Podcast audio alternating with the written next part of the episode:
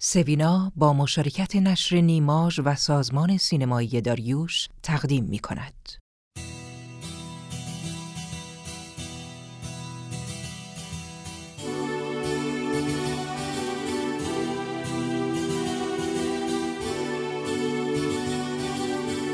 قصه شب سوینا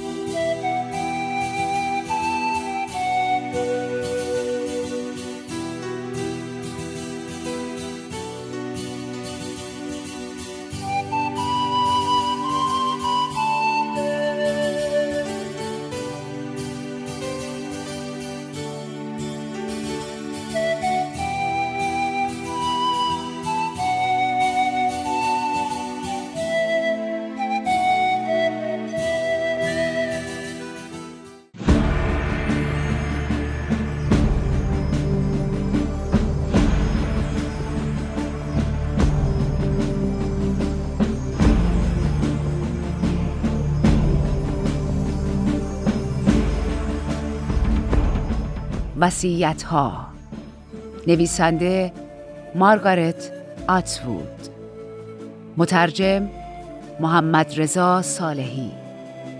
انتشارات جمهوری. سال انتشار 1398 راوی بهناز بستاندوست.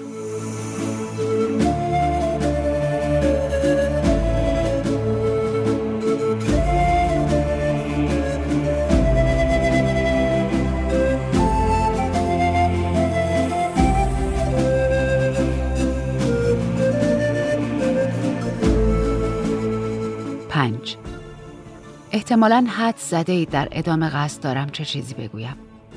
چیزی که اصلا خوشحال کننده نیست. مادرم داشت میمرد. این را همه می دانستند به جز من. این قضیه را از شونامید شنیدم که می گفت بهترین دوست من است. ما نباید دوست صمیمی می داشتیم. درست نبود که بخواهیم حلقه بسته دوستانه تشکیل بدهیم. اما استی می گفت این باعث میشه دخترای دیگه احساس کنن کنار گذاشته شدن و همه ما باید به همدیگه کمک کنیم تا بهترین دخترایی باشیم که می‌تونیم. امه ویدالا می‌گفت که هر گروه دوستانه ای به پچ پچ و برنامه ریزی و رازداری ختم می شود و برنامه ریختن و رازها منجر به نافرمانی خداوند می شود و نافرمانی به تقیان می رسد و دخترانی که تقیان کنند به زنانی تقیانگر تبدیل می شوند و زن تقیانگر حتی از مرد تقیانگر هم بدتر است زیرا مردان تقیانگر وطن فروش می شوند اما زنان تقیانگر به فساد کشیده می شوند.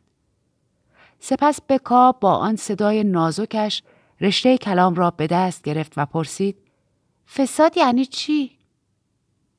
همه ما دخترها تعجب کردیم چون به ندرت پیش می آمد بکا سوالی بپرسد. پدر او مانند پدران ما فرمانده نبود. پدرش فقط یک دندان پزشک بود. بهترین دندان پزشک و همه اعضای خانواده های ما پیش او می رفتند و به همین دلیل بود که بکا اجازه داشت در مدرسه ما درس بخواند. اما باز هم دختران دیگر از بالا به پایین به او نگاه می کردند و انتظار داشتند بکا به آنها احترام بگذارد و تسلیم محض نظراتشان باشد. بکا کنار من نشسته بود. اگر شونامیت او را کنار نمی‌زد بکا همیشه سعی می‌کرد کنار من بنشیند و من می توانستم لرزش بدن او را حس کنم. می ترسیدم امه ویدالا او را به خاطر گستاخی و خیر سریش تنبیه کند. اما هیچ کس حتی امه ویدالا به راحتی نمی توانست او را به گستاخی متهم کند. شونامید جلوی من در گوش بکا گفت انقدر احمق نباش. امه ویدالا لبخند زد. بیش از هر زمان دیگری و گفت که امیدوار است بکا هیچ وقت از طریق تجربه شخصی این مسئله را نفهمد چون کسانی که به سمت فساد می روند یا سنگسار می شوند یا گونی به سرشان می کشند و به دار مجازات آویزانشان می کنند. اما استی گفت نیازی به ترساندن بیجای دختران نیست و سپس لبخندی زد و گفت ما گلهای گرانبهایی هستیم و چه کسی تا به حال شنیده که گلی تقیان کند. ما همینطور به او نگاه می کردیم. چشمانمان گرد شده بود. درست مثل افراد بیگناه و با تکان دادن سر نشان می‌دادیم با او موافق هستیم. اینجا هیچ گل تقیانگری نداریم. خانه شونامیتین ها فقط یک مارتا داشت و خانه ما سه مارتا. پس پدر من مهمتر از پدر او بود. حالا میفهمیدم که چرا می‌خواست من بهترین دوستش باشم. او دختر ظریف اندامی بود با موهای بلند بافته شده زخیم و من همیشه با آنها قبطه میخوردم چون موهای من کم پشت و کوتاهتر بود و ابروهای سیاهی که سنش را بالاتر نشان می‌داد. او خیلی جنگجو بود اما فقط در پشتیبانی از امه ها. در اختلافات بین ما شونامیت همیشه حق به جانب بود. اگر نظرتان با او فرق داشت فقط همان نظر اولش را تکرار می کرد اما این بار با صدایی بلندتر. رفتارش با خیلی از دختران دیگر بیادبانه بود به خصوص با بکا و با نهایت شرمندگی باید بگویم آنقدر قدرت نداشتم که نظرش را رد کنم و کنارش بگذارم. در مواجهه با دختران همسن و سال خودم شخصیت ضعیفی داشتم. البته در خانه مارتاها می‌گفتند که من خیلی سرسخت هستم. شونامیت یک بار سر نهار در گوش من گفت مادرت داره میمیره درسته؟ در گوشش گفتم نه خیرم اینطور نیست اون فقط شرایط داره. این درست همان چیزی بود که مارتاها استفاده می کردند. شرایط مادر شما. شرایط او باعث شده بود خیلی زیاد استراحت کند و سرفه کند. بعدا مارتاها سینی هایی را به اتاق او می بردند و وقتی آنها را برمیگرداندند چیز زیادی از غذاهای داخل بشقاب ها کم نشده بود. دیگر خیلی اجازه نداشتم او را ببینم. وقتی به دیدنش می‌رفتم اتاقش تقریبا نیمه تاریک بود. دیگر بوی او نمی آمد. همان بوی ملایم و شیرین مانند هسته های زنبق باغ ما.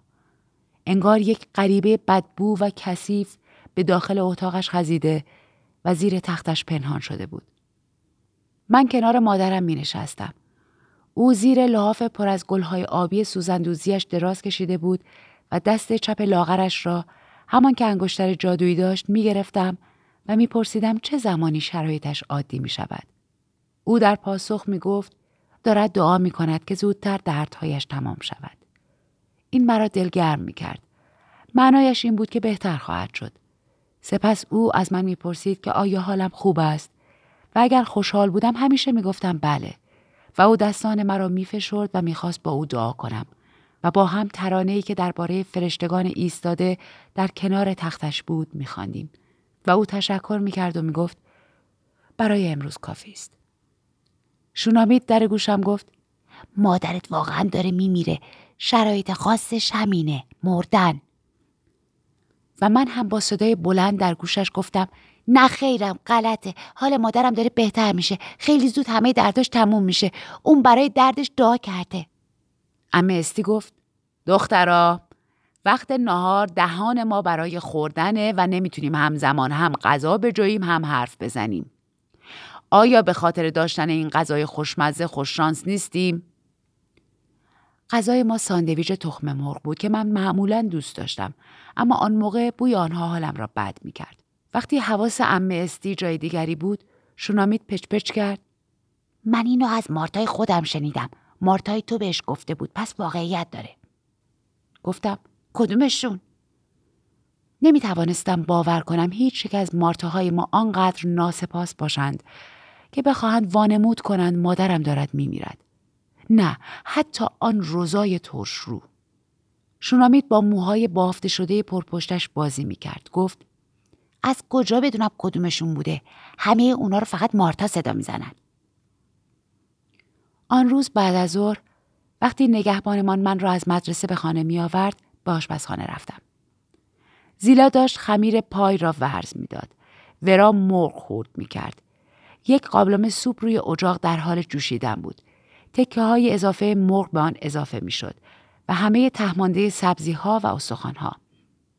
های ما برای تهیه غذا خیلی اقتصادی رفتار می کردند و هیچ چیز را دور نمی ریختند. روزا آن طرف در کنار سینک دوقلوی بزرگ ایستاده بود و ظرف می شست.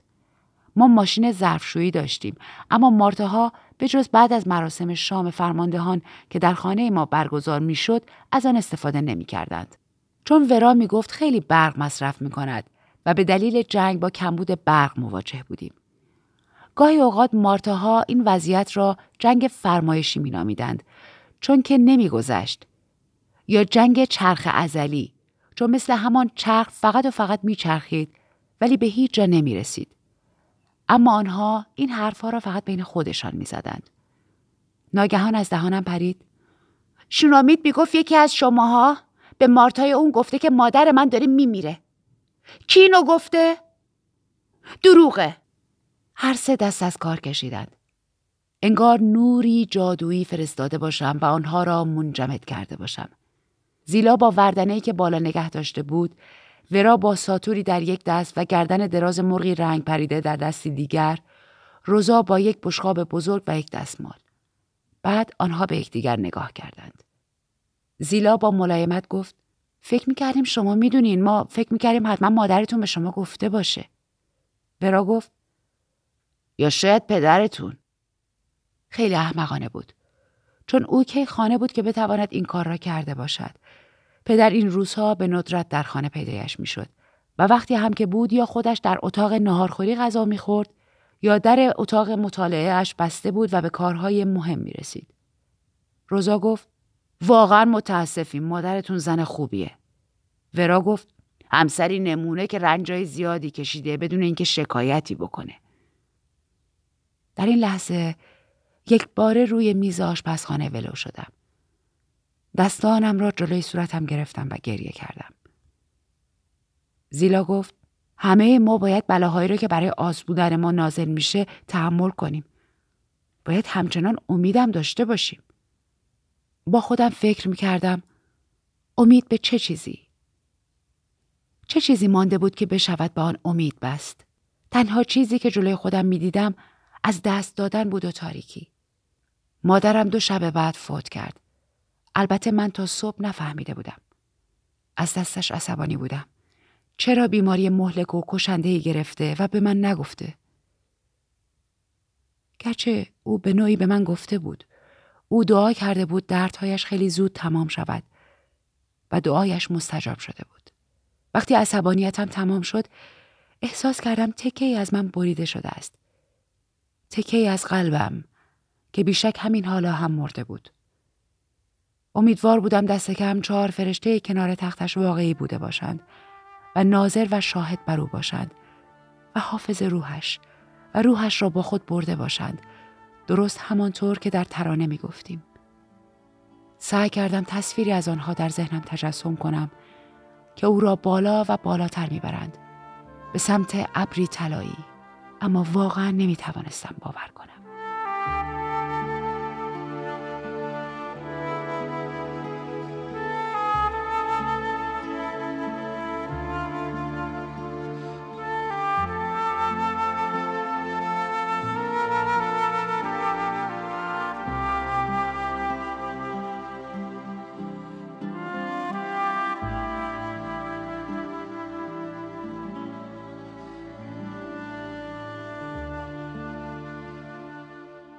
سه مناجات وسیعتنامه دستنویس تالار آردوا شش دیشب وقتی برای خوابیدن آماده می شدم سنجاق سرم را از لای موهایم درآوردم. البته از همان قدر مویی که باقی مانده بود.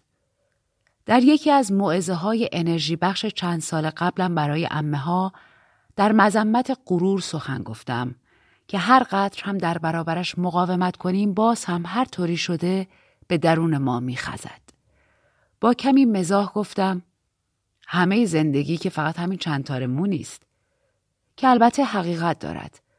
اما این حقیقت هم وجود دارد که خود این تارهای مو یعنی زندگی. مو مانند شعله است برای شمع تن. موهایت که تحلیل می رود و می سوزد یعنی بدنت هم دارد زوب می شود و از میان می رود.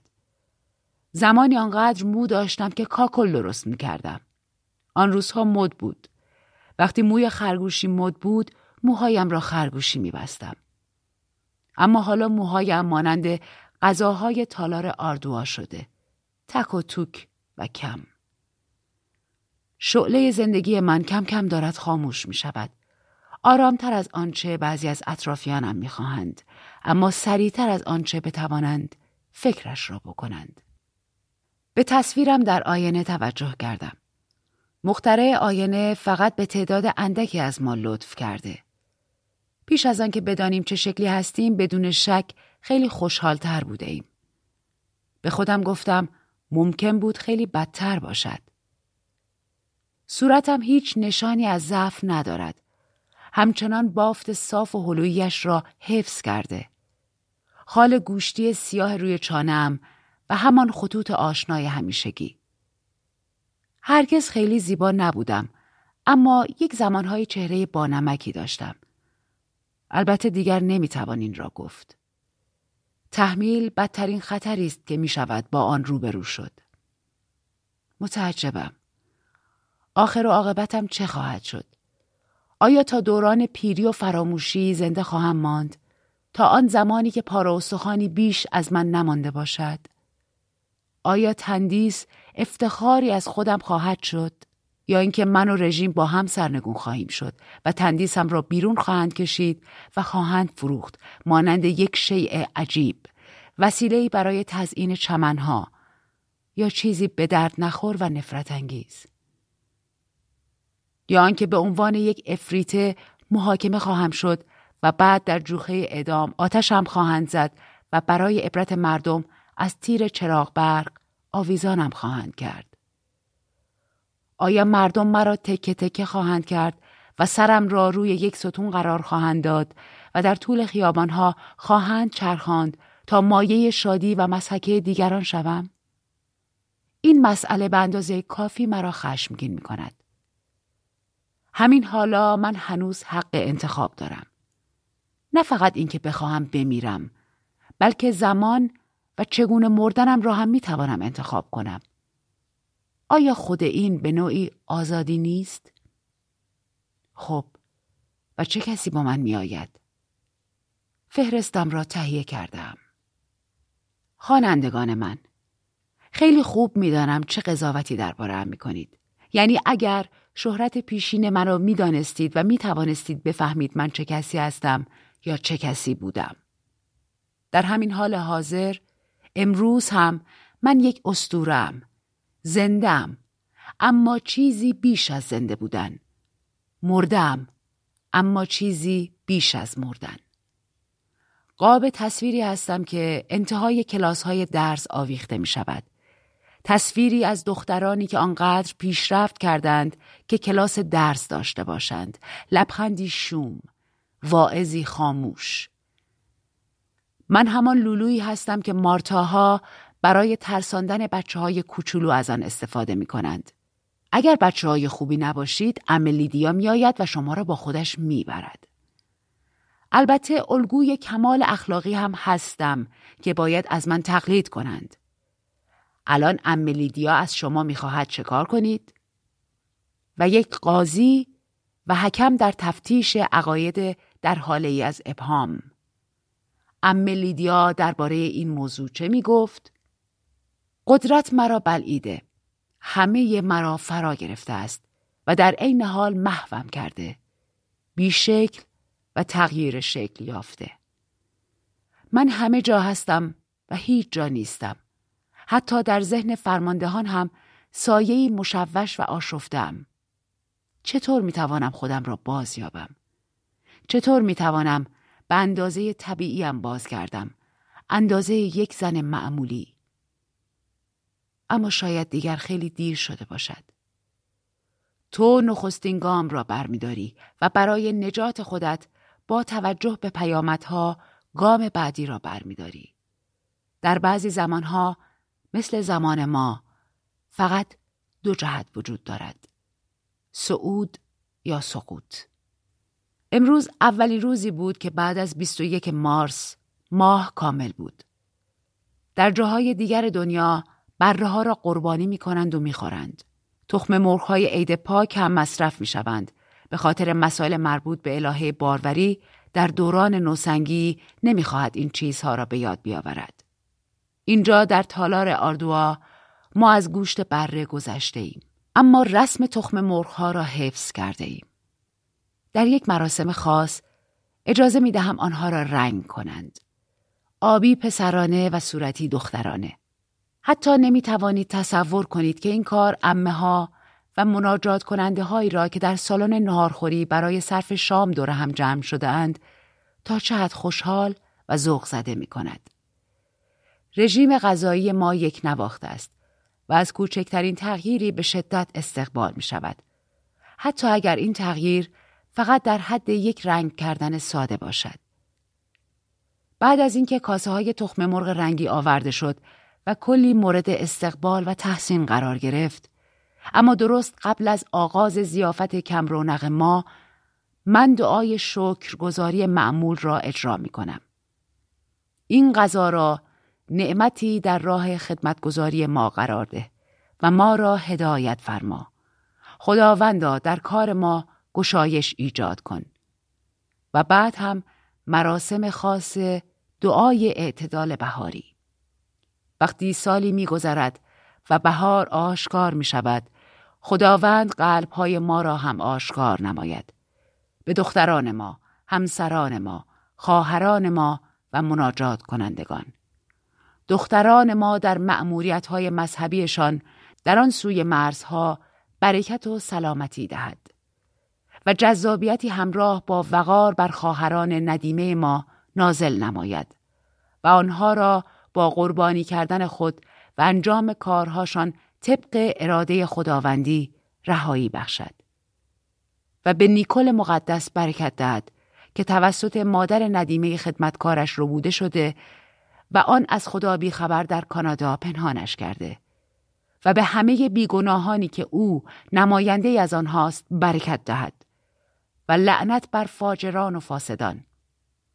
افکار و دعاهای ما بدرقه راه آنهاست. خداوند بیبی نیکل ما را به ما باز خواهد گرداند. ما دعا می کنیم خداوندا او را بازگردان. پایدار باشد آردوا. آمین. از اینکه توانستم چنین شعار جالبی از خودم بسازم واقعا خوشحالم. آیا ماهیت خود آردوا با جالبی گره خورده یا کارهای زنانه ذاتن اینطورند؟ آیا قابلیت بارداری به هورمون‌ها ربط دارد یا به مراسم مذهبی و قدیمی بهار؟ ساکنان تالار آردوا نه این را می‌دانند نه اینکه اصلا برایشان مهم است آنها فقط کلمات مناسب را با ترتیب مناسبی تکرار می کنند و به همین دلیل ایمن می مانند.